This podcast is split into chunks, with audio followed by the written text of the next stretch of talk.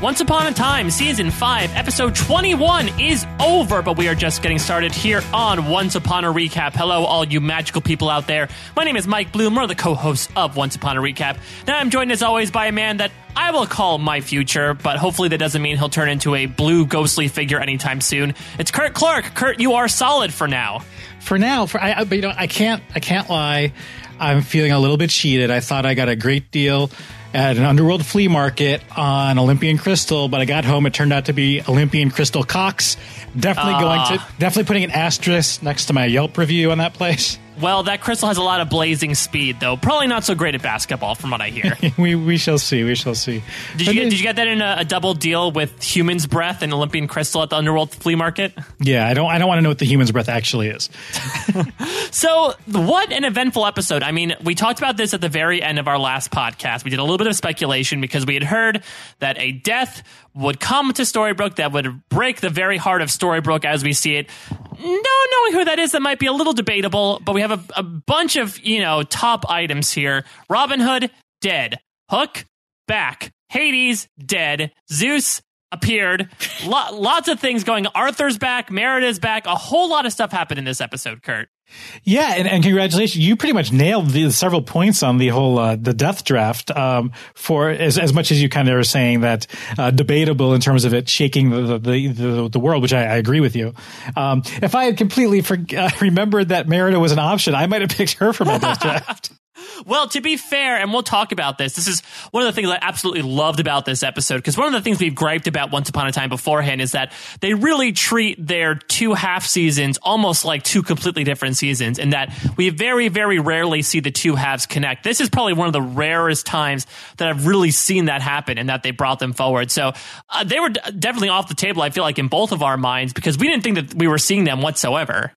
Well, I don't know if we think so much, for, for at least for me, it's, I think it's still, they'll visit some characters. I think the story arcs are pretty much completely done. I mean, yeah, Arthur mentions that he's, you know, escaped from prison. I still, I still think that it's, you know, it's too, it's more of a, uh, bringing in a character as opposed to kind of revisiting any sort of story that was really happening in the, in the first half of the season.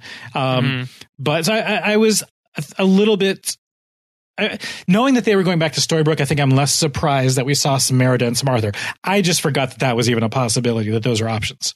No, yeah, I, I, I well, I think we also again when we saw the promo, at least I had assumed it was a main main character, which again is debatable. I know Sean Maguire was promoted to regular for this his one and only season uh, before his untimely passing, but uh, it's. I'm assuming when I thought main character again breaks the heart of Storybrooke forever, it's not going to be someone like Merida or Arthur who we just met about six months ago. True. Well, let me put it like this. When we were talking last week about um, how Gold confronted Robin Hood in the library and we were kind of led to believe he took Robin Hood's heart and was going to give that to Pan. When we saw that that was what he was doing, my reaction at the time was like, oh. Yeah, okay. Do you think they were they were testing the audience to see like how would you feel if Robin Hood had died? Did they have like a B uh, a B cut of the uh, story where if people adversely reacted to that, then they were going to potentially switch it to Merida? or is like to avoid spoilers, they filmed multiple endings, like what they did with Lost with the man in the coffin at the end of season five, Or Clue? Let's. I'll just go with Clue. or Clue. Yeah, exactly. The text shows up on the screen like that's one ending. How about this one? But this is how it. This is what really happens. exactly. So, uh, speaking on the terms of Robin Hood, I know we're obviously going to get to his death later on as we go beat by beat through the episode, but because it was such a big event and it's the biggest death of a character that I think we've seen since Neal back in season three, I want to get your general thoughts on it. I mean, as you said, you were kind of meh when Gold removed his heart last episode and the, the fact that he actually might be dying or at least staying in the underworld. I mean, mm. did our death draft spoil you? Were you at all mm. warm to this idea or cold or crying? I would love to hear you. What was Kurt's Clark, Kurt Clark's mind going through as he was watching Robin Hood literally get shocked by both the series of events and the Olympian crystal? I think because we knew that someone was going to die, you're kind of like trying to, like all a final desti- final destination, figure out where is that death going to happen? When is that death going to happen? And I think at the moment where we see Robin Hood and uh, and Regina uh, breaking in through the uh, the lengthy, lengthy, lengthy secret tunnel into the uh, mayor's I office. know that looked like that looked like a, an extra, you know, an extra set piece out of Wayward Pines. yeah. Um, uh, I when we saw that happening, we, we they get to the mayor's office in the town hall, and you know we see they're about to go in. I knew something was going to go wrong with at least one of those characters, and I think that's when it came down to me. Whereas I was I was thinking they're either going to get caught, and I and I, I mentioned this last time. I had heard that Regina and Belle had signed up for season six, so hmm. I figured that they would be that they would they were safe. Um, and so at that point, I figured, well, if they get caught by Hades, maybe he, something happens and it's going to be Robin Hood. But at the same time, I was still thinking. I think my second pick was I could still have seen a Zelena outcome where she she starts to pick up on hints that he's actually a bad guy, and she ends up. Um, I thought maybe like she we were going to get like two for one, and she was going to off herself with the uh, Olympian crystal. um, Well, it does like- have it does have two ends, right? it does have two ends. Um, so I, I, I, but I was picking up on the Robin Hood vibe uh, part way through and thinking that was going to potentially be happen. But yeah, I, um, I don't know. The thing that that bugged me was that it seemed to make at least Hades seemed to make a big deal. Like, oh no. They're not just dying; they're being utterly and Yeah. completely destroyed. They're gone But- forever. But for all intents and purposes, it was just a death. And if anything, it was more, you got more out of this death than you do when somebody else normally dies on a show where you got to see their apparition. And yeah, um, the body then collapsed, but you got some sort of like ghostly moment too, which you don't get with a normal we, we death. To, so we have to talk about that eventually because that's I don't know if that's a side effect of the Olympian crystal and your body officially moving on, but that was a little strange, a little bit out of Ghost Hunters. Uh, it's a good thing you don't follow Sean Maguire, Kurt, because actually our Once Upon a Recap fact checker sent this to me. Uh, on May 6th, two days before the episode, Sean Maguire tweeted out a picture saying Robin Hood's narcolepsy gets really out of hand, and he tweeted a picture of his dead body on the ground with Zelena and Regina hugging each other. And like, yes, it's like a jokey caption, but that's a total spoiler picture. And I, I guess he went on to delete it, but you know th- uh, that really set the community a buzz in the week in between these episodes because the, the actor who was dying basically said maybe he was sort of salting the earth on his way out. It didn't seem like Sean Maguire was terribly happy from his interviews, the fact that he got killed off the show, but he he, he just spoiled his own death two days before it was supposed to happen. oh, yeah, I don't know what to say to that. I, Well, and, uh, and, and, on t- and on top of that, I should note that not him, but I think their promo department, the Once Upon a Time marketing department, was in um, a rare misstep this week in that they let that slip for a few seconds, and they also apparently showed promo pics of Hook and Emma reconciling in the graveyard, and also Roland laying the the rose laden flowers onto Robin Hood's grave. So like. Yeah, this is why I we might want to start taking up Kurt's mentality of avoid marketing materials at all costs. Because now these people are taking like pages from the Survivor textbook of I- just showing things that are going to happen. Yeah, it's like you don't need to, or even not just showing things that are going to happen, but even like, it, yeah, but I think back to like you know Jeff Probst, you know, or it announcing that this is going to be a huge blindside when something at tribal council.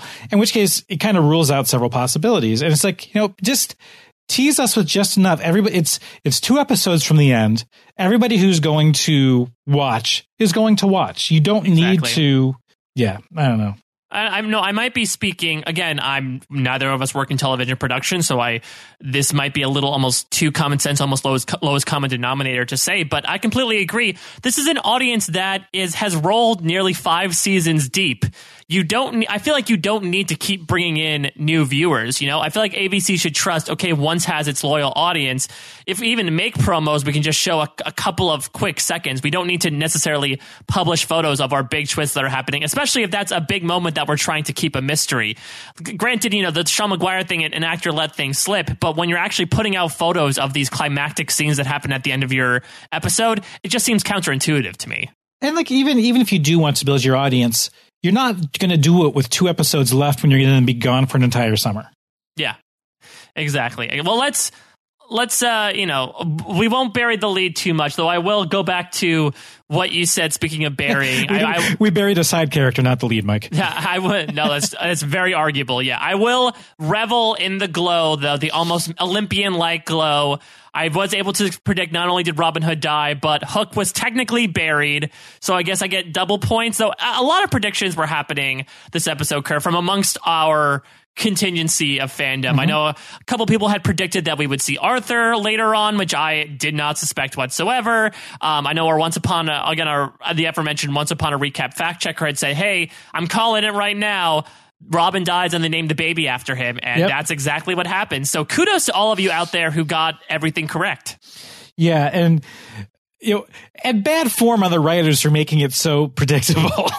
well, I was going to ask that. I mean, did that that sort of impede your enjoyment of the episode overall that yes these things were sort of predictable? And again we're also hyper analyzing the show so we might be able to predict it more than some other more casual fans do but did that really overtake your enjoyment of the episode? No it, it didn't. It was more one of the like even when i get to the point where uh where they say, I think it was at the end of the episode, I think in the way it was set up was kind of, you know, and he didn't even get to stick around and so that his, to see his daughter get named. I'm like, oh no, it is happening. It's happening. These poor children, because right now, Kurt, we are two for two with a, a, main character dies and then a baby is named after that dead character.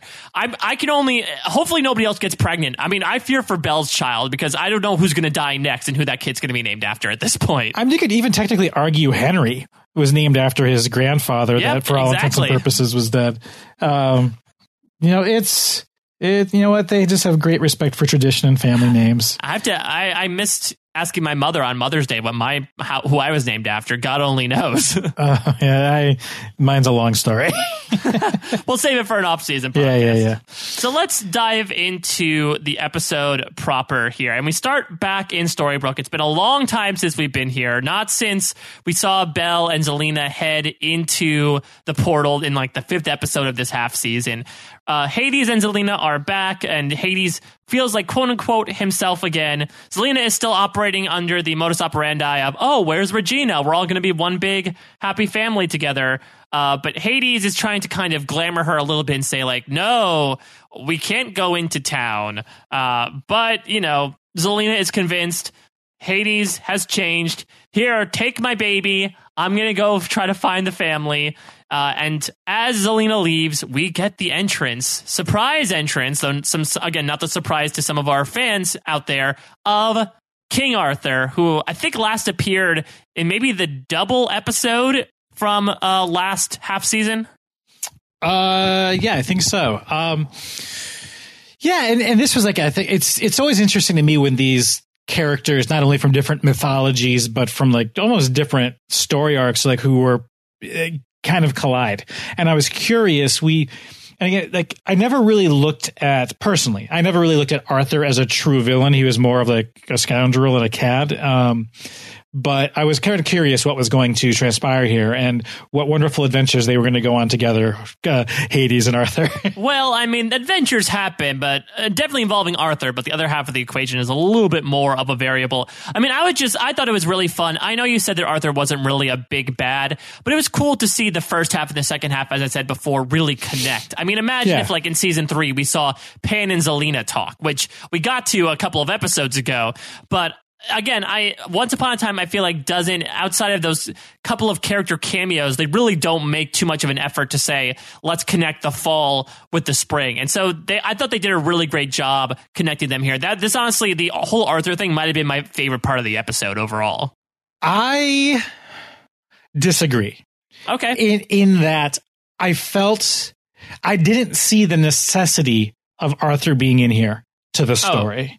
Yeah, I mean, I I'll say that it seems like complete fan service. I mean, one of the big questions, okay. one of the big questions I had once Arthur got down there is like, why does I, Hook necessarily need Arthur to come with him? Yeah. You know, it didn't seem like he necessarily had an overall purpose. But that being said, if we got to have more Arthur, I'm I'm glad we okay. got some more because I loved I loved him in the first half of the season. You know, okay, I agree with you on that point. I enjoyed the adventures of Arthur and Hook. I uh, but it seemed like when Hades was almost saying, I kind of uh, that you know it's you know, I had this, you know, he said he was destined to rule a kingdom, and Hades says, "Same here, this kingdom, and I'll need your help," or something to that effect. And he snaps Arthur's neck, and there's really no payoff that I could see for why Hades felt he needed to kill Arthur. I mean, unless it was Arthur discovered Hades, but everybody knew Hades was there. Um, like unless it's and somebody on Twitter uh, had had kind of you know suggested this, unless it's setting up some sort of future um, Arthur uh, in the underworld storyline, um, then it was more like in service of the story, not in service of what Hades needed done. If anything, if, if Arthur takes over the underworld, and he seems, which may be the case, and we'll talk about that, but it seems like it would be kind of trying to set it in a positive direction, put it in order. It seems again like that Hades doesn't really care about that. So yeah, Th- this was on, this was honestly my biggest question from the episode. Is like like Becca asked us, why did Hades kill Arthur? Because the way yeah. he said it, he seemed to say like, "Oh, I have my master plan." Because they bonded over the fact that they both felt they were unjustly imprisoned and that they were both destined to rule over a kingdom. But Hades thinks, like all villains do, that Storybrooke must be the kingdom for them to rule over. I'm assuming it's the abundance of magic that's basically fracked in those mountains at this point. But he's to start, he snaps Arthur's neck, which, in my opinion, uh, a lot more mortifying than Robin Hood getting shocked. I feel like Arthur might have had the most most gruesome death of the episode overall. But yeah, I mean, considering that Arthur was the one to actually sort of kind of help do him in, it makes no sense unless Hades just thought, okay, this is getting one more person out of the way. Maybe he thought, okay, Arthur's trying to take over the town. Let me get rid of my quote unquote biggest threat, someone else who might challenge me for the throne. That's the only possible logic I can come up with right now. Yeah, and I, I didn't even take anything in what Arthur said to Hades that he was looking to take over Storybrooke. It was it was more like I think just talking about you know I've been destined to take over a kingdom. I don't think I didn't interpret it as and I didn't interpret it as Hades interpreting it as uh, that this kingdom was Storybrooke. So I, I don't, I just don't know. It, it, yeah, if anything, like yeah, him killing Arthur maybe enabled the demise of Hades. yeah, I guess it's almost like a self fulfilling prophecy. Again, speaking back to uh, the uh, the Greek tales like uh, Oedipus that he ended up doing himself in. Kurt Merida's back. Yay! Hey, you know what? It seems like she was kind of we were we were wondering who was left in charge when all the heroes went down to the underworld and it seems like Merida was at least in charge of some portion of it. It seemed like she was working in partnership with at least the dwarves on a rotation basis to guard Arthur and I guess become the new sheriff, but it seems like Sleepy is probably not the best person you want being your sheriff. Yeah, no. Um yeah, that was I I do kind of like the uh, the comical potential pairing of Merida and the Seven Dwarfs. Um, I think she'd be a lot less forgiving, a lot less patient than say Snow White was. Um, so it, I, it, yeah, we saw her. I was more happy to see to see Sleepy than I was Merida. well, Sleepy was definitely like a long seated reference. I'm sure we saw him at the beginning of season five when we had the whole saga of being turned into trees and statues. But I mean, Merida, I think they they fleshed her out a little bit. So again, I, and again, I was still reeling from seeing Arthur that I was just getting yeah. even giddier to see more season five A characters come into prominence. Yeah, and, and, to that point, when you mentioned earlier, is I was also quite shocked by uh, the sudden. Uh, you know, uh, Morte d'Arthur, um, and, and his, and his death. So uh, that that that did surprise me. One of the one of the more surprising scenes of of Once Upon a Time. I also did like how Merida threw some sort of meta like shade to Snow White by you know Snow White saying like, "Well, how could you let Arthur escape?" And Merida's like, "Hey, listen, you guys up and left for weeks at a time. Yeah. What did you expect us to do? We're we're very you know low on people as it is." Yeah, it's Oh, they, they they need to have that kind of contingency plan. Maybe Merida is going to become like the lieutenant mayor or something. Yeah, well, it'd be interesting to see. I mean, she might very easily, you know, pull a Mr. Turner from Boy Meets World and fade into the corner of Storybrooke with some of our other characters, but there's no real way for her to get back from when she came, right? There's no portal to Dunbroch anytime soon unless it pops up in the season finale. Yeah, I think it, as far as we can tell, Dunbroch is kind of one of those parts of the enchanted forest that uh, did not escape the curse. It's no longer there. Speaking of Dunbroch, I do want to bring up something right now where we're in the beginning of the episode. So Rachel brings up this episode had no flashbacks. Yep. Do you think we will see more episodes like this? Kurt, you even asked last week if there were any episodes that didn't have any flashbacks in them, in, in which case I actually am not entirely sure. This actually might be the first. Overall, did you like the fact? Did you miss the flashbacks No. at all? Do you hope that there will be more episodes coming up that really utilize the no flashbacks format? I am not a flashbacks fan unless it serves the story in some uh, strong way. I did not feel that leather jacket flashback was a necessity. I did not feel that um, uh, uh, Snow White learning how to shoot uh, a bow from Hercules uh, was a necessary flashback. Uh, there are flashbacks I think serve a purpose, and there are ones that I think are fluff. And and I, I'm pretty sure that there had to have been other episodes uh, over the first four seasons and the, even the front half of the season that did not have a flashback. Um, so it's just like use them when there's a purpose, but don't feel that you are, are beholden to use them. Yeah, I'm just happy that the writers trusted that there was so much going on in the episode proper that they felt like they didn't need it. And if so, I wonder even what who would, would they show just because it was so divided. Maybe another Robin Hood flashback right before he dies, a la Ana Lucia in season two of Lost. But I can't really think of a character to focus on in this episode specifically. Yeah, I think you what you would have gotten was the story of Hades stealing the Olympian crystal from uh, Zeus. Zeus. Yeah, because I mean, and the only reason I say that is there was a point where um, where Arthur hands the papers from the book over to Hook that you can actually read some of the story. I actually paused it and you can read some of it. And it's like a scene of where uh, Hades is actually caught stealing the Olympian crystal. Um, and so I think you could have easily had a a flashback to some scene in Olympus where was the downfall uh, of Hades. I just don't know if this would have been the right episode for it. But It's, it's the only, uh, I think, flashback that immediately comes to mind for the back half of season five that could have been a compelling story, an interesting story to see. Yeah, actually, we were speaking about predictions beforehand. We were actually pretty incorrect. We were pretty sure that there was going to be some sort of Hades origin story or some sort of Mount Olympus flashback all the way back during the beginning of this half season, and we didn't see it whatsoever. It might come up in the next couple of episodes, but It who would knows? be it would be odd with Hades disintegrated, but it's not completely out of the question.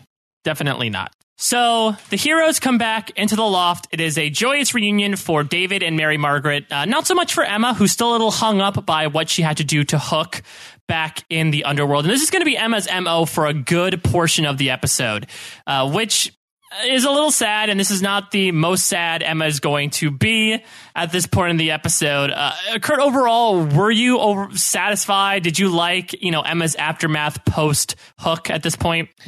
Um, I actually didn't mind it. She seemed a bit less mopey than she had been in the underworld.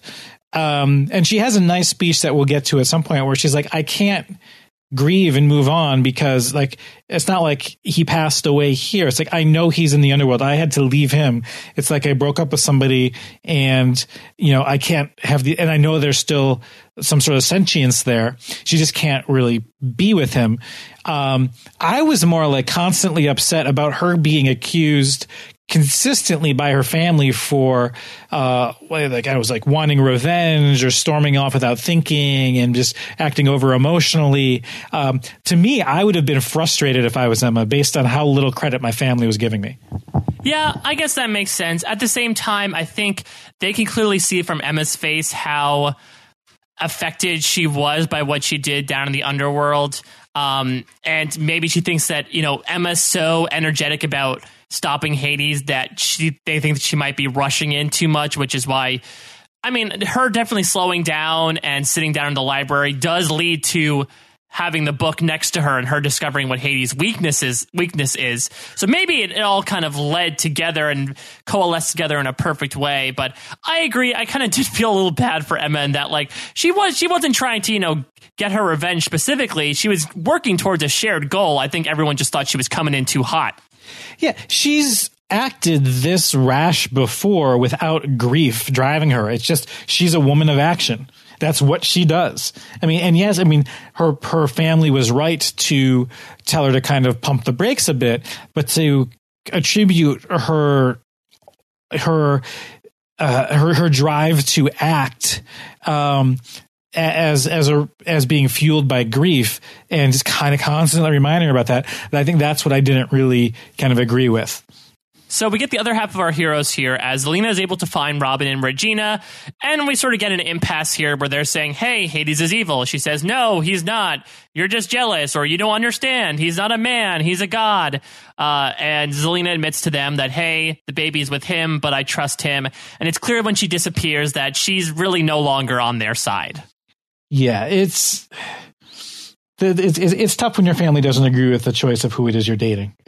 Exactly. Yeah. They, they, I mean, again, you could probably parallel what we just talked about with Emma, though, in the fact that it seems like both both ladies are facing the situation where their families are thinking they know what's best for them. True. Even though their emotions are kind of clouding them a little bit. But this was definitely one of those situations where I was, I was hoping slash expecting that, uh, you know, Regina could have very easily gone into specifics about how Hook betrayed them. And basically, like she just said, he trapped us there. Uh, she could have gotten specifics about, hey, you remember when he said that there was this uh, ambrosia? You know, well, guess what? Hook and Emma got down there, and it was there was no ambrosia at all. He com- he completely lied about that. You know, the the the blind witch. I mean, she could have gotten the details, and that's what. Yeah. And and she's like, and she didn't bother going into the details. And I think, you know, the devil's in the details. So, uh, that, that's, and literally. He's not the devil, he's Hades. That's true, that's true. Um, so I, I was, again, it was one of those things where, uh, people in the show choose not to give the full story, much to the detriment of the actions that they're hoping will transpire. Let's go to the underworld, Kurt. I personally was a little surprised that we went down to the underworld. I can understand that if we wanted to cover some of what Hook was doing, but we spent a good amount of time down here, starting in the underworld Granny's. Uh, Arthur walks in and draws some strange looks, and then Hook comes in. And this is where Hook kind of has to be the bearer of bad news, literally the Undertaker, and say that he is dead. Um, but Hook is sort of pissed off in his own right because Emma told him, okay, you need to forget me and move on. But I guess through their sort of telepathic love connection at this point, he realizes that he can't, there's still something going on with her and he needs to find out what happened in Storybrooke. And Hookus says, okay, now I know what we need to do. We need to set off to find Hades' weakness. And this is where the, albeit tentative right now, bromance begins between Hook and Arthur. Yeah. Although I, I and it'll be interesting. Uh, listeners, let me know if you were in the same boat uh, as I was on this one. Not a boat on the River of Lost Souls. I didn't th- realize immediately we were in the underworld. Oh, I, I, I didn't either. It wasn't and, until I honestly wasn't until I saw the blind witch that I thought we that I realized we were in the underworld. It was when I saw the bowls of chili peppers on the counter of Granny's. I was like, wait a minute, that's odd. And then that's when I was like, oh wait, we've got that weird reddish tint to everything. I completely didn't see that. I had thought that because we had just heard previously that a dead Arthur or an Arthur that was out of the picture was crucial to Hades' plan. I thought that that maybe for some reason this was Hades masquerading as Arthur or something like that. But then I, I think just before the blind witch kind of came on, I realized, oh, wait a minute, we've got that strange tint to the, the color of the atmosphere. And then I kind of put two and two together. So I'm glad you felt I, the same way. I had the exact same thought process as you. When he walked in, I said, okay, now Hades, a la the Dark One, is assuming the form of Arthur in order to trick somebody. I don't know. Arthur's kind of public enemy number one, or I guess number two behind Hades. So that probably wasn't a good person to disguise yourself as. I was also a little confused about do you remember who that silent kid was sitting at the bar? He seemed like a little pertinent, but I couldn't remember who he was. Uh, you know what? I meant to look that up uh, after the show, and I completely forgot to. Um, I, yeah, I'll, I'll, try to kind of take a look online if I can find it while we're recording. Um, but yeah, I, I, also got that impression that it was it was somebody uh, somebody relevant. Yeah. And I do like here, Hook kind of lampshades what we were talking about a few weeks ago with Cora and said, like, hey, even though you did a bunch of bad stuff when you were on the surface, you basically need to do like one good deed and you'll be able to ascend to Mount Olympus. Yeah, we've had this discussion before in terms of like, uh, so is you know, are people completely redeemable despite how like if they do like one nice thing, are they completely uh uh, able to turn things around with a simple act of, of, of unfinished business. And I was a little bit surprised that that was going to be kind of the path that they were offering up potentially offering up uh, to to Arthur in this. Definitely. But meanwhile, speaking of Arthur, David, Emma, and Merida find Arthur's body. We talked before. Emma says, All right, let's get Hades. But David says, Whoa, whoa, whoa there, soldier. Uh, you're still clouded by Hook and you, you, need to see clearly. But let's get to the more pertinent action here. Um, Zelena tells Hades what happened. Uh, Hades, which again, you know, I know we were waffling back and forth about whether Hades was BS or actually expressing his true emotions. This is a pure BS move where he says, Oh no, I'll turn myself in for you. And when he turns around and we see his face, you could tell that he definitely was not going to do that. He definitely countered on Zelena saying, "Oh, that's such a that's so you. You know, you're you're such a hero sacrificing yourself. Yeah. No, we need to defend ourselves." Yeah, there ha- there has to be a different way. We can use a protection spell. Oh, that's a great idea, but uh, if that doesn't work, do you understand? We may have to fight. and here uh, we have two big pieces of rock candy to help us in our fight. Mmm, rock candy. I've got these Olympian crystals. So, Kurt, I don't know if you researched this. Does the is does anything resembling the Olympian crystal exist in Greek mythology whatsoever? No. I, you never you never know with this show. Um, not again. I'm not the the expert on, on Greek mythology. I had not um, I had not, I was not familiar with anything that is, is even like kind of falls in line with that in, in traditional Greek mythology. I could be completely wrong. No, I mean, it does seem like a weirdly powerful object. I mean, why would you ever need an Olympian crystal, which again sent people to past the underworld? Like that would just seem like such a weird, specific object to be used in Greek mythology. I will say that if you Google Olympian crystal, the sixth res- the sixth result is crystal cocks. Amazing. All right. Let's let's keep that SEO going, guys. Let's spread the word as much as we can now. Yeah. so Regina brings up the secret tunnel, which I think they actually used in season three when Zelena had hoarded herself up in the mayor's office once they all came back. Uh, and Emma wants to come along, but again, Regina says, No, Emma, you're too emotional. Stay. Good girl, stay. Uh, but Robin says, I'll go along, which again to me was like strike one of how I knew Robin Hood was going to die this episode. Okay, that's fair. That's fair. Well, I mean, and also again, like it, a little bit tied into strike one here is when they go through the tunnel and they're having a little bit of an argument, and Robin keeps saying "my daughter, my daughter" more than Devin from Big Brother 16 has said in his, his possible lifetime. Uh, it was clear that I was like, okay, almost like in Survivor, where sometimes the if someone is invisible for a long time and then they get a lot of screen time right before they go home, I was getting a very similar sense from Robin Hood in this episode. He was getting the um, fallen hero edit. Yes, exactly. Fallen Angel. Fallen, yeah, Fallen Angel. Yeah, no, that was Hook, right? Technically speaking. Yeah, but he didn't really fall all the way. I'm like, Robin fell further. yeah, exactly. a little bit of a longer fall, depending. Yeah. Well, depending on where direction we, what direction we might think he went to at the end of the day. Uh, speaking of returning characters, Kurt, it's the return of Moe, Belle's father. Yeah, and uh, I, I, I really, actually, I really liked this scene. Um, yeah. Just uh, I mean, it's it's really kind of hard to say. Well, I mean, what do you think about this sort of more menacing Gold back in Storybrooke? He seemed to so, more so remain behind the scenes in the underworld, especially when this whole Hades contract thing was in the picture. Now that that's done and he's back in his what he calls his kingdom, his home turf, he seems to be much more in line with the season one and two Gold that we're used to. Yeah, get much more nefarious. Um, we don't often see Gold resort to threatening people with caning, like he was in Singapore, chewing gum. Uh, uh, and, and, I'm sure we've talked about before, but I love the fact that the flower shop is called Game of Thorns. Um, yes, I think we talk, actually talked about that in our very first yeah, Once Upon a Time podcast. I think so. I believe so.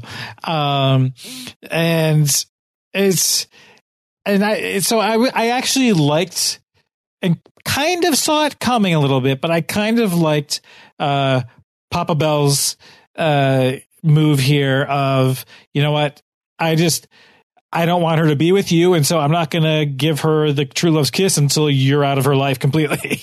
Like, yeah, which again, you could say on paper is like kind of a selfish move, but at the same time, this is a guy that wants to protect his daughter. Now he remembers who he is, unlike in season one, where the last time when what Gold was alluding to that he beat him with his cane was when, you know, an object was stolen from his house and it turned out Regina had recruited Moe. And so Gold took him to his cabin and basically just tortured him with a cane to see if he could get information out of him.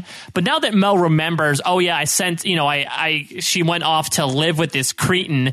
Now I um, remember what happened between us. She's definitely he's definitely a lot less trusting of Gold at this point. And I don't know if she's if he's I wouldn't even necessarily say that he's being a little bit um selfish or or anything like that. It's he really I think has his daughter's best interest. I think that like if he could communicate with her, it's like, hey, are you cool with staying asleep until I get until Gold's out of your life? She'd probably say yes. You know, she would probably say yes. Um, yeah, you know, unless, I mean, unless she's still hanging on to the hope uh, while asleep that he's going to do good instead of bad. So before things get caney, Emma breaks up the fight and tries to enlist Gold's help in going against Hades, and Gold refuses. And again, I feel like we're back in season one Gold at this point in that he seems to refuse to take a side right now. He seems to be operating on his own agenda. Yeah, and and, and again, somebody completely going against everybody else who's trying to make Emma feel good. He's like, "Why would I tell you this? It's it's your fault that we're here." yeah, absolutely. So we go back to the underworld here, and we have Hook and Arthur going to Hades' lair, where Arthur is lamenting that Hades was a, a much worse king than I was, and seems like they're searching for the Hades pages from the storybook. Mm-hmm. And we were wondering, hey, what's Arthur's use here? I guess Arthur gives the great tidbit that, hey, the best kings keep the, their most treasured values in their throne. Uh, is this a proven fact? Do we know? I mean, I can't imagine what's being kept in the Iron Throne in Game of Thrones. Um, you know, I'm sure that there's like a, a manufacturer out there, I know, like an IKEA of thrones that has like these secret compartments in every single throne that's out there. I mean, that would be kind of an interesting little bit of a side quest. It's like, what secrets lie in the thrones of the Enchanted Forest? Yeah, it was a little weird. It almost seemed like I don't know, like a a, like a barber chair at first. It, it had did. a little side compartment that just sort of popped out. It had yeah, it had like that weird like I'm not used to thrones having that kind of that foot prop thing at the bottom. It did to me also look like as like someone was going to get a, a shave and a haircut. So Hook and Arthur bring this information back to Cruella. Uh, and it seems like Cruella is totally in I'm the ruler of the underworld now. She proclaimed her want to do this last episode.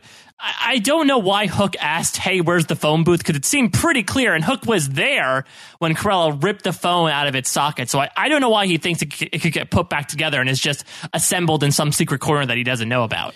Yeah, I think it was more wishful thinking than anything that she was perhaps being sneaky about it. Yeah, no, no sneaky sneakiness from Cruella. So it seems like they are going to have to kind of strike off on their own, and that means exploring uh, a region that Hook did not want to see so soon. Go into the River of Lost Souls, uh, and Cruella even mentions here, I guess, off camera, we we mentioned what was the significance of the storybook being put in the library last episode. I guess we assume that off screen Cruella found it and then put it in the river. Yeah, okay, yes. Um, a, good job, Henry. Good thinking. B, when when she said that, I think she said it's in the River of Lost Souls. I took it to mean it was like in the River of Lost Souls. Same. I thought I meant like, oh, it's lost forever. Exactly. Like they're going to have to get some uh, mermaid who is immune to the powers of the river to retrieve it for them or something.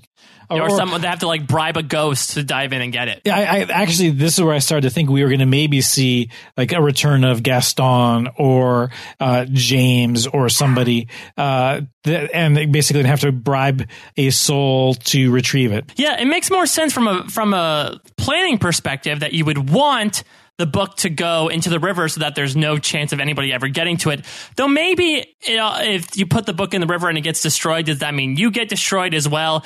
there's a lot of storybook logic that loosely connects with this show. So maybe she thought, let's keep things safe. I'll, I'll entrust it to a loyal gargoyle. Who wasn't really even an active being. She, it's, I don't, I, I don't, yeah, I just don't know. I'm not sure like how it got to where it got. Because it didn't Yeah. seem like she would have. Does Cruella seem like the type who would venture on a boat trip? It's awfully damp down there. It's awfully muggy. It would be ruin her clothes. It would ruin her hair. Um, Cruella would not take a boat trip to place that book in the hands of the gargoyle. So I don't know how it got there. It just really made me seem. It really made it seem like it was in the river. Well, maybe, you know, we said that she could possibly take control of the Underbrooke dog kennel last episode. Maybe she was able to recruit some pooches to go across the River of Lost Souls and procure the book in the gargoyle's hands. I'm sure that's the answer. When in doubt, it happened, a dog did it. Yeah, yeah, exactly. So Emma hit a dead end. She goes to the library, and this is where her parents again tell her, Stop. You're clearly involving Hook in this. You need to move on. Though, again, speaking towards this telepathic connection between the two, she also feels that he hasn't moved on. But they say, hey, just chillax, read a book, take your mind off of it. And while they decide to hit the hit the books and study their way out of this situation, Hades is making the Olympian crystal more and more dangerous by filling it with magic. He's kind of like binding the two parts together, and it, it's happening a lot more slowly than I had expected that it would. Yeah, and I mean, I mean, uh, how long did it take Excalibur to get forged together, though? And that, again, that's a nice connecting of the first and second parts of this season. That in both cases, this ultra powerful weapon in- included two parts that had gotten broken and need to be reforged. yeah, I thought you were a god. How come it's taking you so long to do this? Gosh. Well, I mean, it's an uh, it's an object that obviously has been utilized by the gods. I guess it has godly power. I mean, this is where Hades, as you said before, kind of provides the exposition that Zeus had cast him down to the underworld because it seemed like he was going to try to use it for nefarious purposes, and that's how he became Lord of the Underworld. And then Hades gets a rather unexpected call. It's like a, this is a really kind of strange, surreal moment. Um, and uh, it's, do we have any idea what kind of deal gold is looking for? Because we, it seems like he, he just wants a piece of the crystal, which spoiler alert, he does end up getting.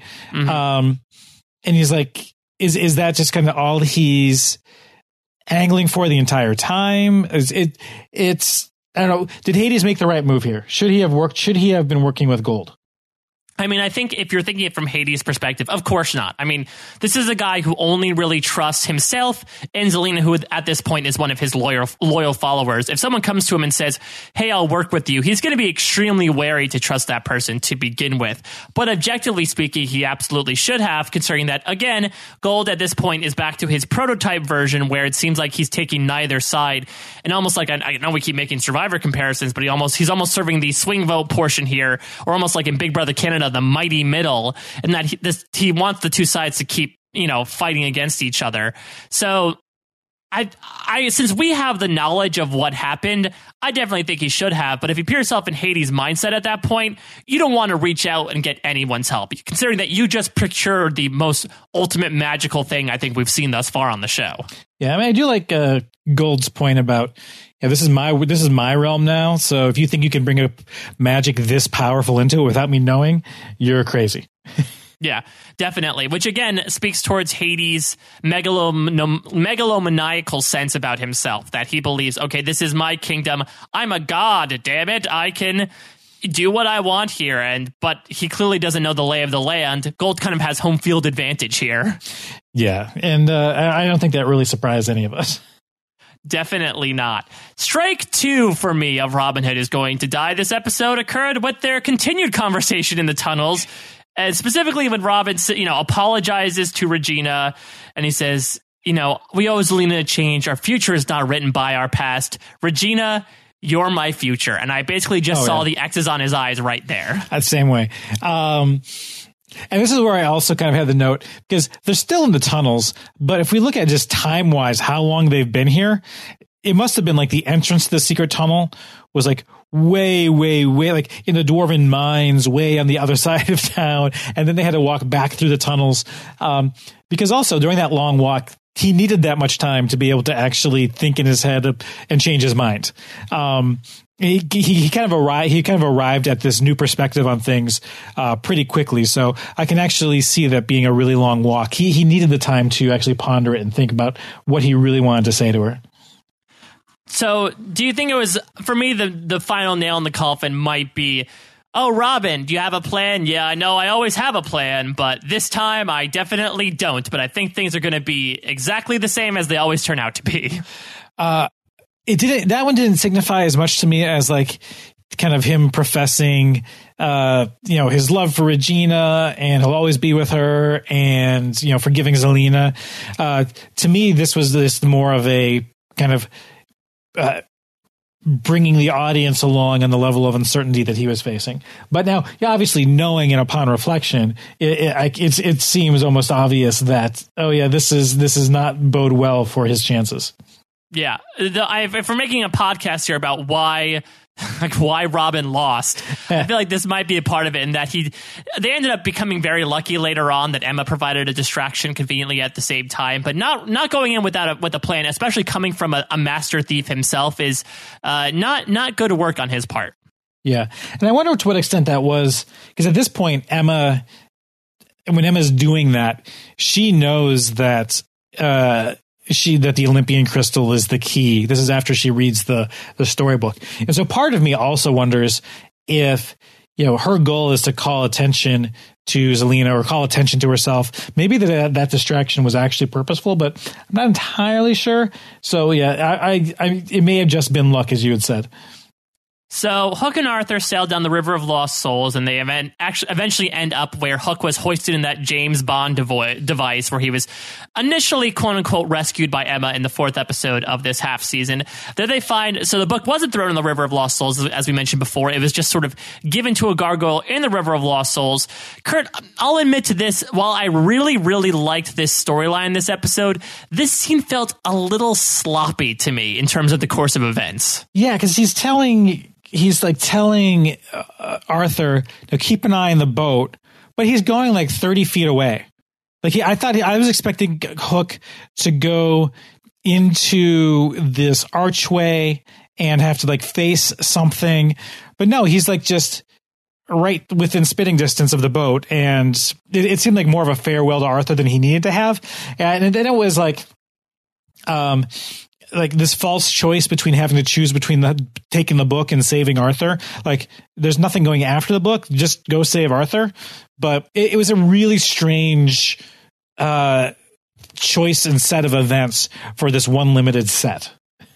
Yeah, I thought at first that when Hook had to make the choice between rescuing Arthur from this Pirates of the Caribbean ghost or going for the book that it would mimic the choice that Emma had to make last episode and that like this was a test and he would get the book all along. But it was mm. weird that they had Arthur almost get dragged into the river, then Hook saves him, and then three seconds later another ghost attacks. I guess maybe you had to quickly introduce this idea so that it didn't come out of nowhere, but it seems weird that this happened twice over the course of one minute.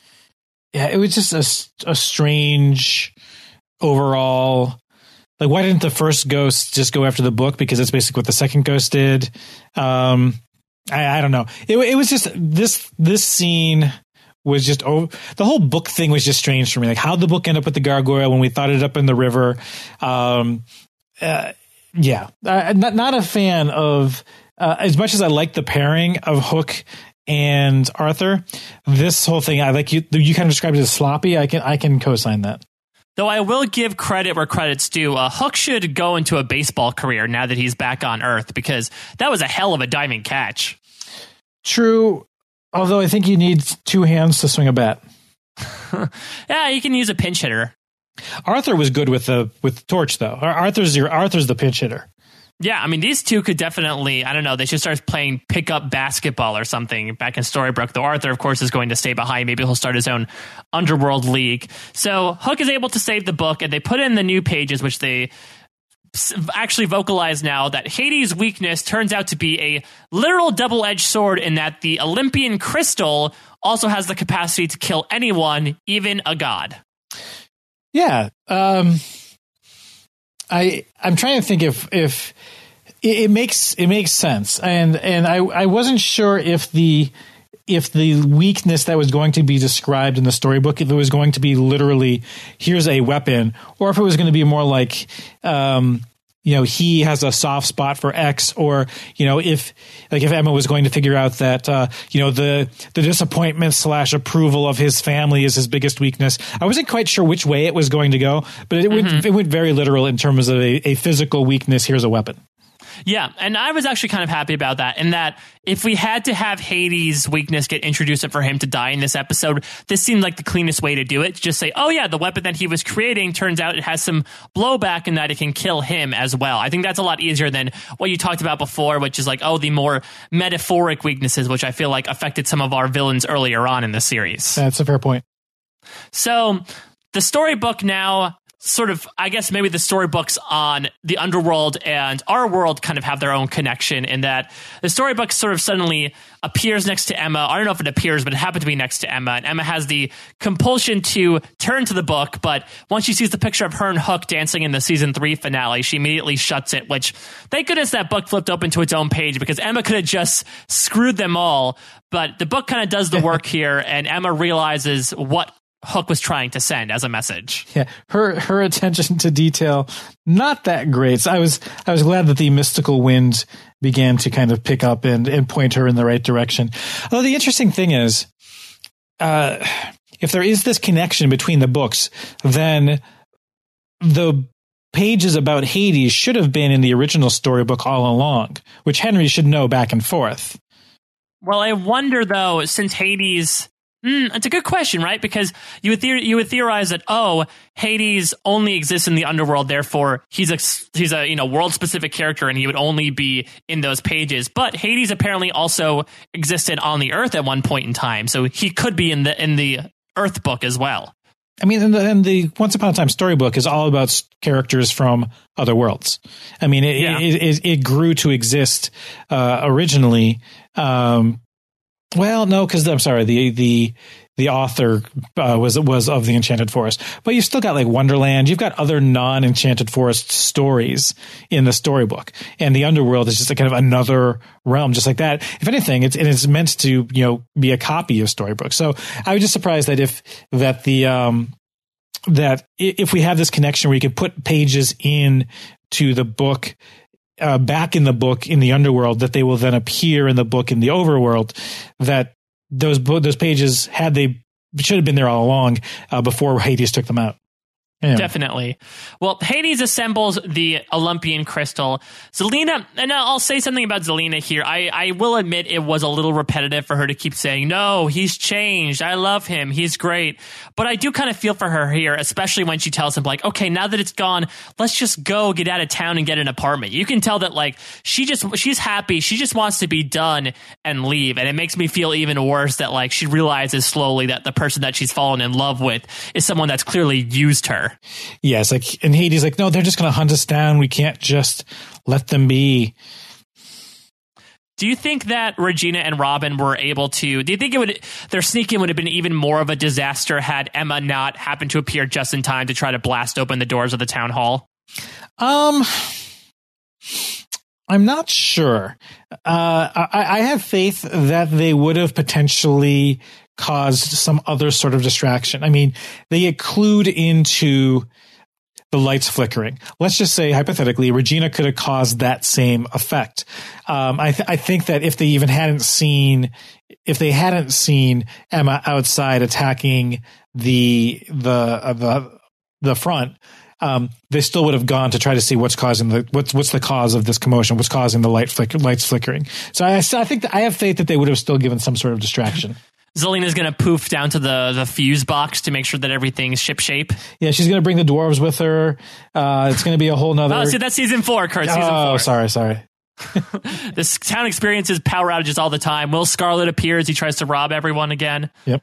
That's the ultimate throwback. So Zelena poofs out to stop Emma herself, even though they both say, okay, let's take care of things.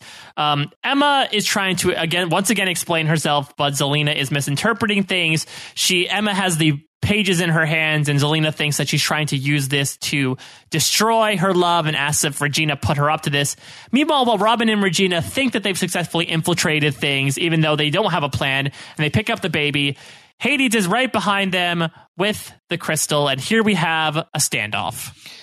Yeah, it's um Hades like oh, you're not going to be killed. You'll be destroyed, as we mentioned earlier. And, and Regina says, well, if you kill me, you're going to lose Zelena. It's like, well, Zelena won't find out about this. Like, how could Zelena not find out about this? But I mean, would, would Hades say it was self defense? Um, plea that argument. uh, maybe, but at this point, I think there's, I think there's little things that are. I don't think Zelena is completely uh blind to the fact that something is going on. I think there's little bits that she's willfully choosing to ignore, but I think there's, from a rational perspective, I think there's little things that at least she's bookmarking to think about. All right, so let's talk about Robin Hood's death scene itself. So Hades goes to zap Regina with the crystal, and Robin Hood jumps right in front of her. It seems like he absorbs the entire shock. Uh, I think this was pointed out on the uh, AV Club review of this episode that it did almost seem like maybe it was supposed to sort of uh, develop and heighten the emotions behind this scene. But everything almost seemed to to kind of occur in slow motion after that, to the point of where Regina just sort of stared and looked at him. She didn't really step out. She didn't really do anything. Maybe she was just so in shock by how shocked Robin was.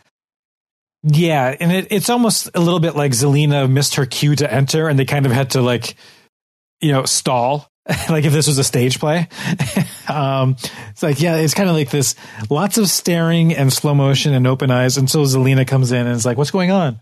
What happened? Yeah, it's a very it's very extended here in that Robin Hood has the time to sort of calmly turn around, look Regina in the eyes, reach out to her. Then his body collapses, but a blue spiritual form of Robin Hood still remains before it eventually disappears. Now we'll see Hades goes in a very different way in a few minutes, but considering that the ghosts in the River of Lost Souls were blue, could there be a possible connection to now his soul is lost and he is going, he's not, again, he's not going to the underworld because that's what Hades promised the crystal did, but maybe his soul is going someplace different than where Neal went, for example. Um, see, I always kind of looked at the the River of Lost Souls. We've always seen as green, and like when the image, like those wraiths that came out were kind of bluish. But I always kind of looked at the the souls that were swirling through the rivers as kind of more greenish. So I didn't really necessarily make that connection. Although, um, if the underworld was kind of a creation of the uh, you know, Greek god power and this Olympian crystal, maybe he was connected to that. I, I, I guess possibly. I mean, at least the, the explanation of uh, destroyed and never coming back uh, it is very similar to kind of how we've been brought along to think about what happens when someone gets dumped in the river of lost souls. Um, it's just it's so strange to me, just because again, I don't think we've ever seen anyone die this way. Usually, when someone dies, they die. It's not like a, a cartoony like spirit ghost escapes from them. It just seems so atypical that I almost have to think there's some reason why it's different from all the other deaths that have happened on this show. Maybe it's just the fact that he's not going to the underworld, unlike all these other characters that we've seen the past 11 episodes. Yeah, it's it I th- or just, you know, it's a new way to die that someone hasn't done before, and it's so it, and it also has to be in a way that is commensurate to uh, his importance to the show, quote unquote importance. um, so I think I think we just were treated to a special way of death that we haven't seen before. Ooh, so should we call it like the Robin death from now on? Is he the did he coin the term because this is the only time we've seen someone die like that?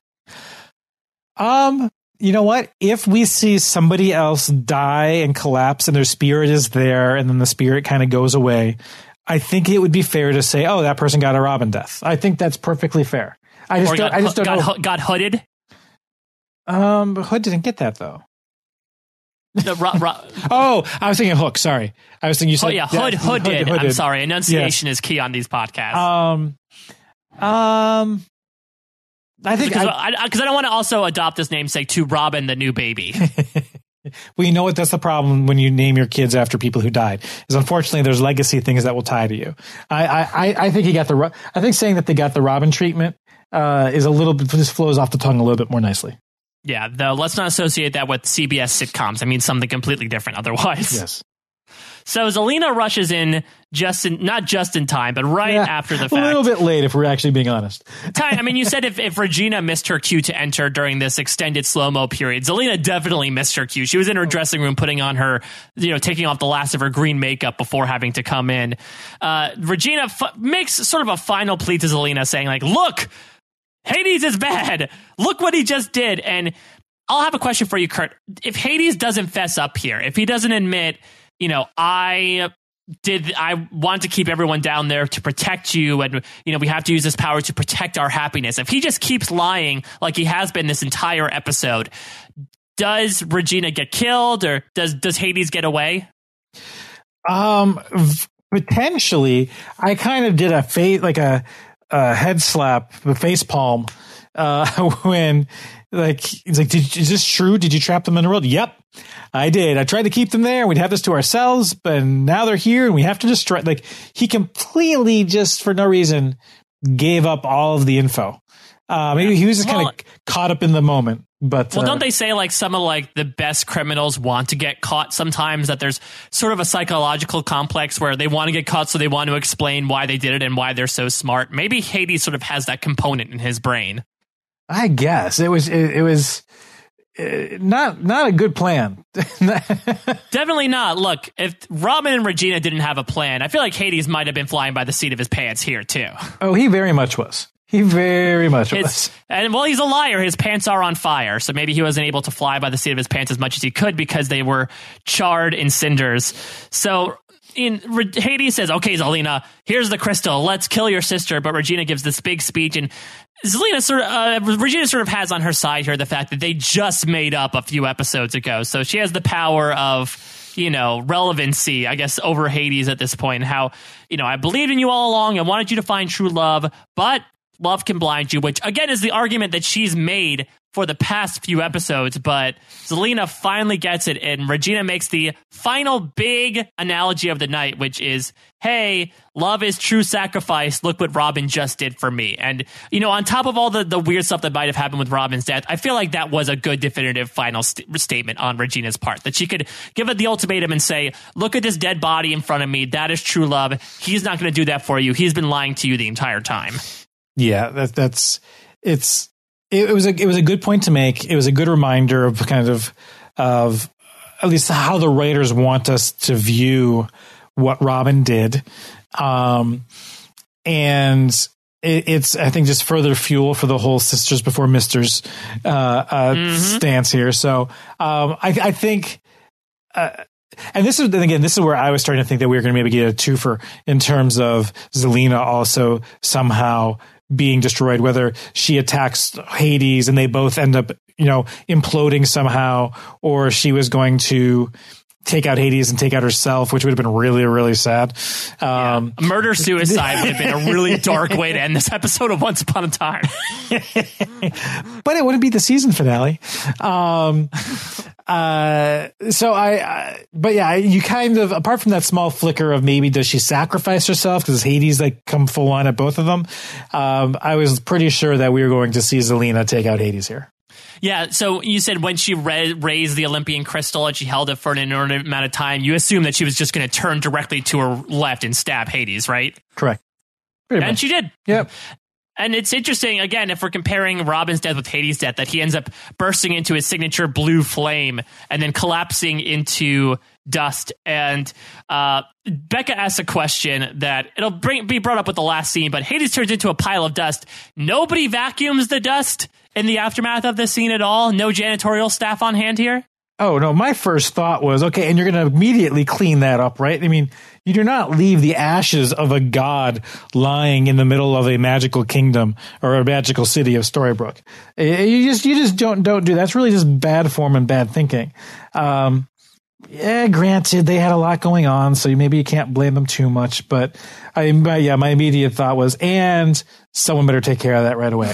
Yeah, I mean, remember what happened to Zelena? I mean, Gold smashed her into a billion pieces, but apparently, according to that season four flashback, her spirit kind of oozed out of it and still went into the portal. So, really, you have to like incinerate everything into tiny, tiny little pieces and then put that bu- in a box and then put that box into another box and then smash it with a hammer in order to really destroy someone in this show.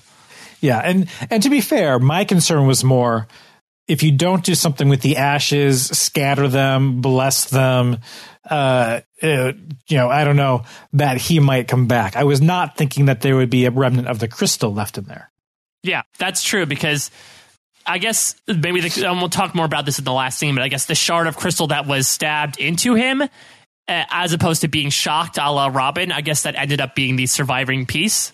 Yeah, that that's what I'm guessing. Yeah, it, it broke off uh, in stabbing contact. Yes, and uh, speaking towards Robin's death, I will admit uh, I don't really feel so much sad for Robin as much as I feel horrible for Regina. I mean, we talked about this at the end of our last podcast that this woman has really just had the worst luck of anyone I've seen on a network show in a long time. Considering she finally found her true love, then okay, her his true love's wife is back. Okay, they're able to get by it. Oh wait, no, his true love's wife was actually his sister, her her sister, and she's pregnant with his child. That's horrible, but they were finally able to make things up, pave the way. She's his future, according to him, and now he dies. And when I see Regina and Zelena like holding on to each other, weeping, I just felt just horrible for this woman. Like poor Regina. As much as you might want to, you know, tear her apart from her actions in the first season, she did not deserve any of this whatsoever. Right. And I, I I'm in the same boat. And it was even more like I think even we talked about last um uh last episode that I think more so if Hood was to be the one to die, that I just saw this potentially not just feeling bad for Regina, but also hoping that the show doesn't end up devolving into uh, Regina as main villain. Yeah, and we'll and we'll talk about well, yeah, that when when we speculate a little bit about next week because it seems like again we're talking about real old school things this half season. We're possibly set up for a two hour finale where our main villains are Regina and Mister Gold. Yeah, which is super super duper interesting. We get back to the underworld here. Uh, Hook and Arthur you know they're they're wrapping things up. Arthur's finally happy to finish a righteous quest, and Hook now has that, again that sort of psychic like feeling that Emma did what she was supposed to do, and then suddenly through that archway, so you don't, you don't even need to be in the sorting pit at this point. You yeah. see conven- conveniently through the arch. Maybe it's sort of like uh, I don't know an exit from the sorting pit, but Olympus glows through the archway, and it seems like the defeat of Hades was Hook's unfinished business all along.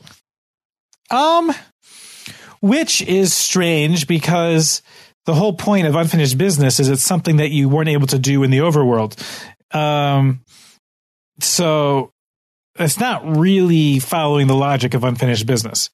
Like maybe, he didn't, maybe, maybe because he, he, didn't end up in the underworld because uh, of his unfinished business with Hades. Yeah. I mean, it, it may tie into his Emma stuff as well, though he didn't outright say it. That maybe, as much as she tried to encourage him, don't have me be your unfinished business, you have to assume at least a smidgen of it was her. And so maybe it's a combination of hmm. Hades being defeated and him knowing, okay, Emma did what I told her to do. I can now leave. Maybe it was sort of a, a sum of those factors. Or maybe it's like you're in college and you have to take, you know, advanced, you know, uh, calculus to graduate with your degree. But if you take these two statistics courses instead, we'll allow it as, as a substitute for that. So maybe that's kind of what happened.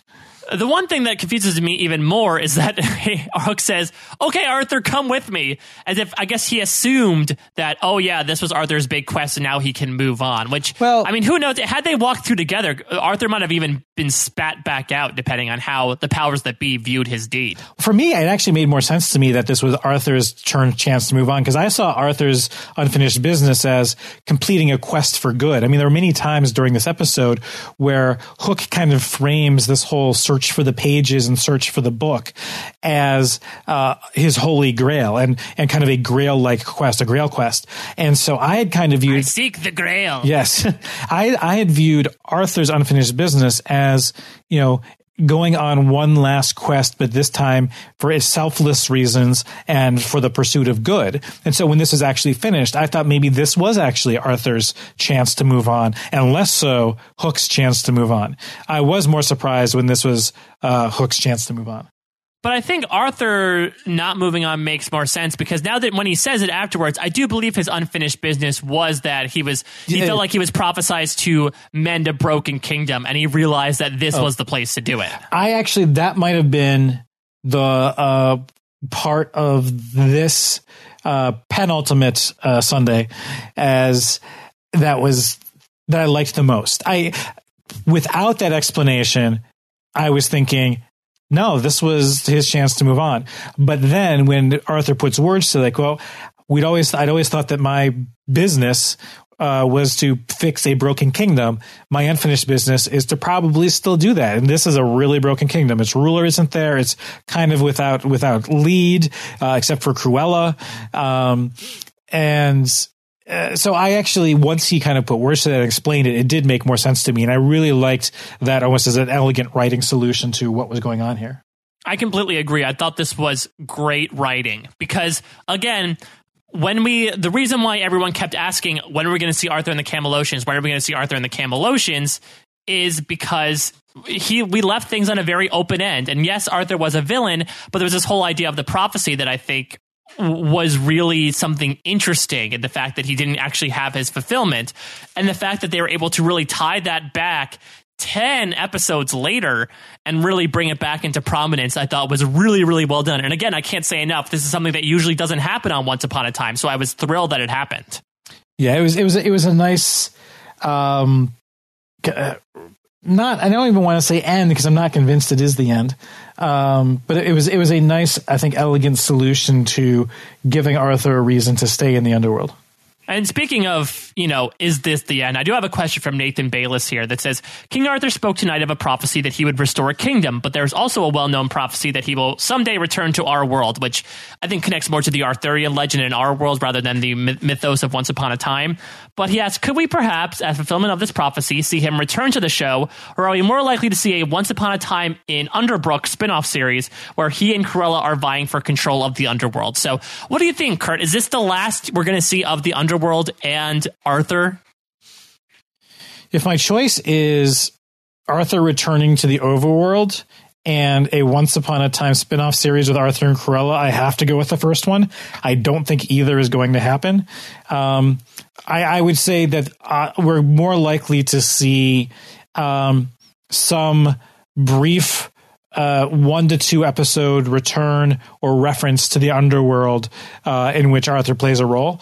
Um, but I, I, don't think Arthur is coming back, um, and I don't think we're going to see any longer term uh, uh, uh, uh media presence that takes place or involves the underworld. I agree. And I would also make a bold prediction that I think Once Upon a Time is done with spin offs after Once Upon a Time in Wonderland did am, not deliver. I am um, hoping. you never know. You never know with this franchise. But I, yeah, I think, you know, unless another main character dies and ends up in the underworld, I don't know if they feel like there's a reason for them to go there. As much as we talk about them tying in half season arcs, they do have a tendency of, again, tying things up in a neat little package by the end of the half season and sort of putting it away in the closet to maybe, you know, tease out one day, play with the toy a little bit that you got uh, for Christmas three years ago. But for the most part, they're not really going to reinvestigate things. So for all intents and purposes, I would call this Arthur resolution like the final beat we'll see in King Arthur's story. And we can just sort of assume that when it comes to his story in the storybook, that he lived happily ever after being the best king that he could be in the underworld. I mean, what I'd like to see uh, Cruella and Arthur as uh, uh, not quite frenemies, um, but more like like rivals trying to take over the underworld.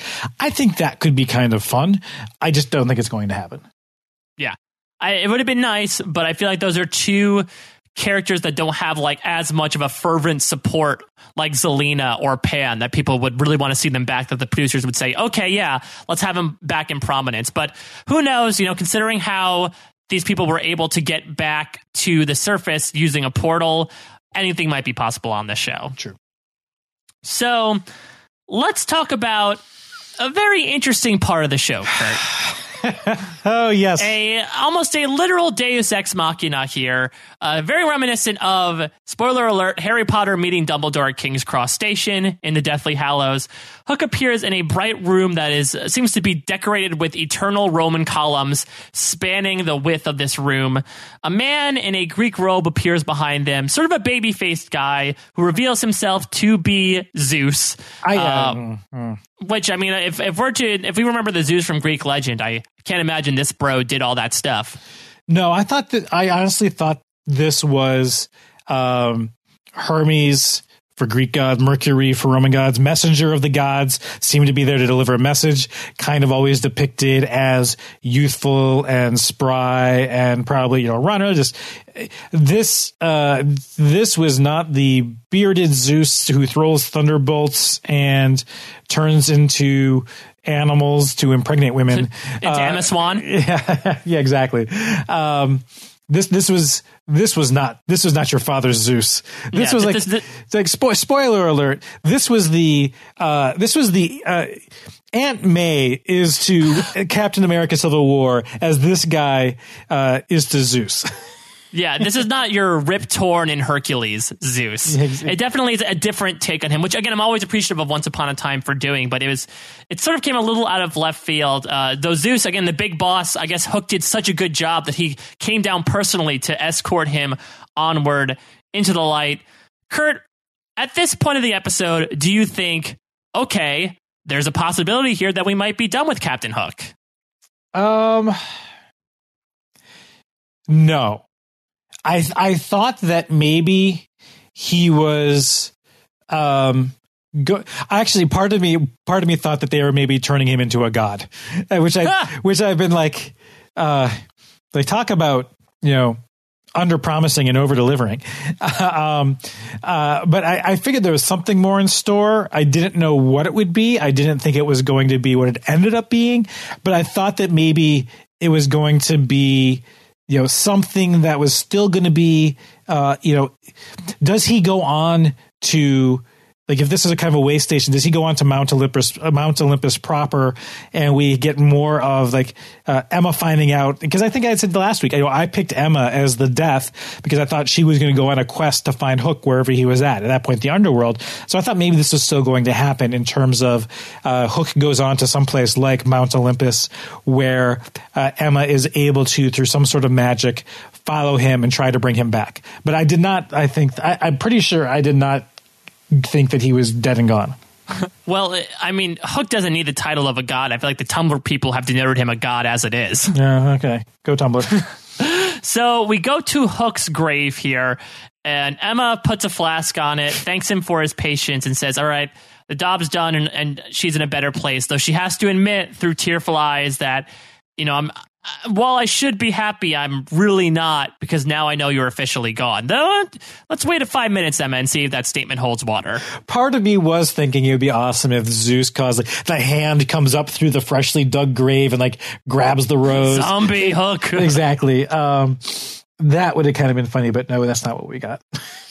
But meanwhile, let's get to what I believe is the sadder funeral here. And again, as much as I might have said, okay, Robin dying didn't hit me as much, for some reason, this funeral really hit me hard, Kurt. And the one thing that really almost broke me was when it cuts to freaking Roland going up to the grave and putting an arrow on for his father. This poor kid is an orphan now. And I just feel horrible for this little boy your silence makes it sound like I have to agree, so I'm going to agree. that, yes, Kurt, stay sympathetic to my to my uh, to my plight. Um, the the I agree. When a boy loses his father, it's sad. Um, yeah, I mean that's that's, an, that's a pretty objective statement. yeah, I'm, I'm I'm taking a controversial stance on that one. Um, I don't know. I think it's just because I saw this scene in the previews and there's a funeral and I was pretty sure Robin Hood wasn't coming back. I I was like, okay, let's move on to the other stuff. I it's so I, I again I'm the cold hearted bastard. Uh, I have no heart. Um, it was always one or the other. I'm either cold hearted or have no heart. That's why you're staying in the underworld, Kurt, yes. until your heart can beat again. Yes, exactly. So it's I for for me, I was just waiting for this scene to end. Oh, as as horrible as that sounds. Well, and it's also interesting to note that it, Sean Maguire revealed in an interview that there was actually a deleted scene from this episode where he did kind of not necessarily have closure with Roland, but you ask like, okay, did Robin even see his son when he came back? And yes, it turned out that Little John has sort of entrusted his character Roland. He's been looking after him while they've been away, and he gets to bond with Roland, see him again. Roland asks how his sister is doing. So they were able to kind of at least see each other, if not say goodbye. Everyone slowly lays their roses with arrows tied to them onto the grave. Regina is completely stone faced during this. Uh, Zelena walks forward with the baby. We talk about this scene that you mentioned before, how they say, oh, yeah, by the way, Robin never got to name his daughter. Let's name her Robin. A good thing it was a gender neutral name because you imagine this is like the opposite of a boy named Sue. Yeah, exactly. We're gonna name it your daughter. I mean, other other you know worse names. It, it could have been uh, Little John, David. I'm saying there's not a lot of names in the. And luckily, Hercules. Hercules. um. So yeah, you know. Oh well. Yeah, I mean, again, we'll we haven't seen baby Neal. I feel like baby Robin might be put in the nursery with the rest of them. So it seems like it's more of a poignant moment to again honor a dead character that yes, Sean Maguire may be gone, but he's definitely not forgotten. But you know, I'm I'm fine with it. Uh, everyone walks away except for Emma and Snow White here. Snow encourages Emma, don't blame yourself, and Emma's left alone to say goodbye to Robin. And you wonder why until suddenly a big magical wave hits Emma and she turns around. Kurt this is definitely the year of people coming back from the dead on Sunday night TV. Captain Hook is alive and well. I, I'm not happy with this. Yeah, go ahead. Give me your thoughts. I'd love to hear them. Well, no, it it, it just seems like, uh, I, I I I I just don't know. It, it seems like such a cheat. It seemed there was so many, and I, you know what? We've had this conversation about other seasons of or half seasons of Once Upon a Time where there's like I remember last year we talked about this in terms of like the uh the Merida episode where there seems to be like two to three episodes toward the middle to late part of the series that are just a little bit of filler that like they they didn't necessarily need to happen. Uh, they could have sped up some of the events uh, in the underworld. Um, and then the this this one episode that is technically uh, happens with two hours left in the series always seems rushed, and it just seemed like there was a lot of rushing in this episode. I, I would have rather had the battle with Hades in Storybrooke take place over two, maybe even three episodes, have it be a little bit more intrigue. Uh, but I felt really rushed in this episode. And then it culminates in like the ultimate, like rushing of what I thought was going to potentially be happening in the final two hours of the season, um, of suddenly Hook is just back. And he didn't really even undergo a whole lot of peril on his own, to be completely honest. Um, he, he said, you know what, I'm going to get some pages, put them in a book, and we're going to have to bat around a wraith. Um, but other than that, I did some pretty like why there wasn't a lot of physical activity, but I did some some quick thinking, um, and that was enough for him to kind of earn earn his wings with Zeus and to get zapped back to the world. Like, so is there a body in the ground? Did that disappear? Is yeah, that, that's a good question as well. Whether now his it's a magic disappearing act, and or are there two hook bodies? That's definitely a lingering question at the end of this episode. Uh, so I I just I would have rather there had been a slightly more elegant solution than what we got. So I would say the emotions behind this was correct. I mean, it would have been very dark, I feel like, to have both uh, Robin Hood die and and Hook kind of move on and metaphorically die as well in one episode. Though I think if that had happened, that might have been that might be like the best episode of the show ever, in my opinion. Just because the emotional impact that that would have would be magnanimous. Though I think you also don't want to make Emma this horribly depressed, depraved person and, and bring her love back as well. My problem with this is, is twofold. One, I agree with you. I think it was a little rushed to have this happen at the end. I thought it would have been really cool. What if we had a two hour finale where you know, they're trying to stop Gold or they're trying to stop Regina. And Hook, meanwhile, is up in Mount Olympus and is trying to figure out how he can get back down to Earth. And we get to explore some Mount Olympus, which we'd never seen before. Really, we get to find out some mythos behind that. I'm sure the writers could have fun with magical reliquary there. So that could have been a cool opportunity. My problem, though, lies in the fact that this is, by my count, the third time in a full year where they have killed off Captain Hook and effectively brought him back. Now it's getting a little old, in my opinion. yeah. And he even says something to like, at some point in the episode, to the effect of, uh, okay, just or I think maybe even the last one, like, uh, okay, now remember this wouldn't have happened if he hadn't brought me back. yeah, he, he said last episode, like, hey, basically, you should have killed me in Camelot. And I think some of the fan base, even though the Captain Swan fans definitely disagree, but some of them might have been like, yeah, you should have. Because I don't know. I mean, I feel like Hook is part of. This is part of House Greyjoy here. What is dead may never die. He just seems like he keeps coming back, and the problem is there's a there's a law of diminishing returns here, in my opinion, in terms of impact.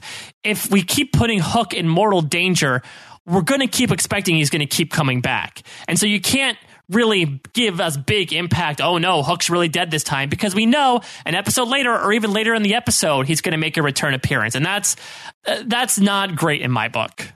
Yeah. Um. He.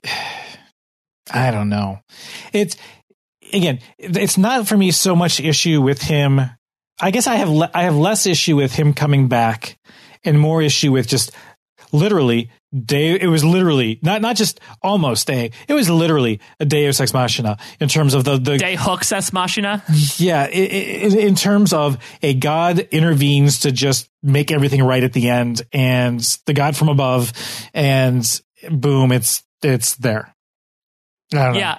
I'm trying to think there is a pop culture example i feel like where someone is about to move on by another worldly being and is given like, okay, you have one wish. And he says, okay, I wish everything basically was back to normal. And he returns, which again, sort of, I would have loved to see at Mount Olympus. It could have been cool. I can understand that I think the producers want to really push Hook and Emma, especially now that Regina and Robin are no more. I just think, again, if you have to kill one of them, stop killing Hook. yeah, exactly. It's it's like putting all your chips on on, on one guy. Uh, we'll, we'll, keep we'll keep dumping our votes on him, uh, just so that uh, it's it's it's it's like uh, uh, Spencer Clawson and being the perpetual nominee in Big Brother. It turns out like hey, we won't take anybody off. We just keep killing the same person. Yeah, he's Hook Sputin at this point. He's died like three times right now. Exactly, and he just never stays dead. So let's talk about the last scene here. Uh, after the two lovers bond and Emma has to unfortunately break the news that Robin Hood died, we see Gold saunter into the mayor's office where that dust has yet to be picked up, and he laments to the to the I guess I'll call it corpse of Hades that he should have taken his deal. He swirls his finger around and pulls out a shard of the Olympian crystal. It looks like we are not out of the woods yet, Kurt, and it seems like I don't know whether the Olympian crystal has its same amount of power in a fractured form, but it seems like gold is up to no good at this point. at this point, he's never up to any good. Um, yeah, I think the big question is like, what is he go? What are what are his plans with this? What is he going to do with it? Um, it's I'm just glad there's no Roomba in the mayor's office. Those, uh, or actually, I kind of wish there was. I think that would have been kind of funny. Well, if, if, Hook was if Hook was monologuing to a Roomba that was moving around the room, that'd be pretty great. Yeah, we just have like the Roomba just like perpetually butting itself against this crystal, trying to see if it can suck it up because it got all the dust, but it just can't get this last crystal. Um, so I think yeah, that's the like just like part of a big part of uh, this this last season um, or the rest of the the season was what are uh, what are uh, Hades' plans ultimately? Does it involve the overworld? Does it involve Storybrooke? Yes, uh, turns out. Um, we're kind of now back to that perpetual question of what are uh, Mr. Gold's short to midterm plans. I think his long range plan is always more power, more power. You we can assume world domination. But in terms of what his yeah. short his short term plans are, uh, like we're looking at like a one to two year plan. Uh, it's always a little fuzzy with him. And so it's like, yeah, obviously, if he wants power, he wants this crystal. But is there something specific about it? Does he have some specific uh, goal in mind by getting this? That, yeah. I'm not saying he needs to, but It'll be interesting to see what he uses the Olympian crystal for. Maybe he'll use it to threaten Moe into waking Belle up. Maybe Who knows? Maybe maybe he's using it for just that. Maybe he'll use the Olympian crystal to vote out Randy Bailey. yes, Sorry. exactly. Sorry. Go home. Goodbye. Let's talk about the other half of this equation here, Kurt, with a little bit of our speculation, because it is talked about in the preview how Regina is obviously very emotionally stricken by Robin Hood's death, and she vocalizes that the other characters might think she'll go evil again. This was sort of talked about even at the beginning of season four, when after Regina found out that Robin Hood really couldn't be with her because Marian had returned as well. She sort of she didn't become evil, but she sort of like hid away on her own and didn't really participate in the main action that was going on. Do you think we're going to get the same results from Regina here? Yeah, I voiced earlier that that was my fear, my concern. Um, I the fact that they and you know, it's getting a little bit into the previews. The fact that they call that out in the previews as as like she's she's concerned that others will be concerned that that that'll be her approach to life now uh, makes me think that it's there's a good chance that it won't be quite that simple. That she'll actually be um, she'll take some different approach to grief this time, other than kind of anger and striking out. It's interesting to me. We have the two hour finale next week, and I feel like in the past, the two hour finales have been so independent so much that like we talked about with the season three finale that you could basically make that like a two hour made for TV movie. You can almost do that with last year's finale as well when it took place in the alternate realm. Here seems a lot more loosely tied back to what's going on. So it'll be interesting to see like I I have full confidence that Regina will eventually aid the heroes in whatever they're supposed to do to help stop gold. The question is when is that going to fall in the chronology of the next 2 hours? Right. And I, and you, although I do think it is still just loosely tied. I mean, it, it seems like um, there's two main things that are going to potentially be able to fuel. Well, two and a half. Two and a half things that will potentially be able to fuel where this two hour season finale is going. Thing number one is the death of Robin. Thing number two, the presence of this crystal shard from the Olympian crystal. And thing two and a half, uh, which may fuel. Two and a half thing is no wrong network, Kurt. Yeah. Which may have an impact. This is the return of Hook. I guess it's kind of more of a question mark. I don't know if that's going to like impact how people look at things or behave. So I'm just kind of saying, eh, that might impact this last two hours. Uh, Emma might finally be a little bit more upbeat. Um, but yeah, the, um, I, I think we're going to see what does the does Gold's does Gold's possession of the crystal have anything to go on or anything to do with this? And does uh, uh, Regina's anger slash grief have anything to impact it? Yeah, and we also get to see here. I know we talked about with the Dark Swan arc about whether Hook still has might have residual magic from being the Dark One, and we we haven't seen him back up here in Storybrooke until now. So maybe we'll get to see that come out in the finale too. Even though it seems like Henry might have eliminated magic at some point. Yeah, um, no, that's interesting. It's because like all the kind of the traditional things that we're used to discussing with Storybrooke in terms of you know Dark Ones and uh, uh, uh, curses and finding people who don't really remember who they're like all the things that we've traditionally associated with the main storybrooke line have been completely put on hold because the main present day story for once wasn't taking place in storybrooke it was taking place in underworld which had a whole different set of rules a whole bunch of different set of concerns. But yeah now we're it actually is going to be interesting. I'm going to have to actually think about it slightly different to have the main plot not being not taking place in underworld. In neverland it didn't necessarily impact things as much. In the underworld, to me, it felt like it was playing more by a whole new set of rules. Um, and so the, the, and the switch back to Storybrooke for me is a little bit more jarring right now. So I'm actually interested in how I view the two hour finale, given it's been so long since Storybrooke. So let's answer a couple of questions in our Theory Brook session before we start wrapping things up here. Rachel asked, did, this, did the show completely forget about Guinevere? Last we saw her, she was still under the influence of the magic sand. So we got to see Arthur, we got to see Merida. Uh, no Guinevere this episode. Now, the last time we saw her, I believe she was just eating with Arthur in a tent in their camp, and that's when they decided to accost him and arrest him. Do we have any idea about do you think we're going to see Guinevere at all? And if so, will she have any sort of relevance to the plot of the next two hours?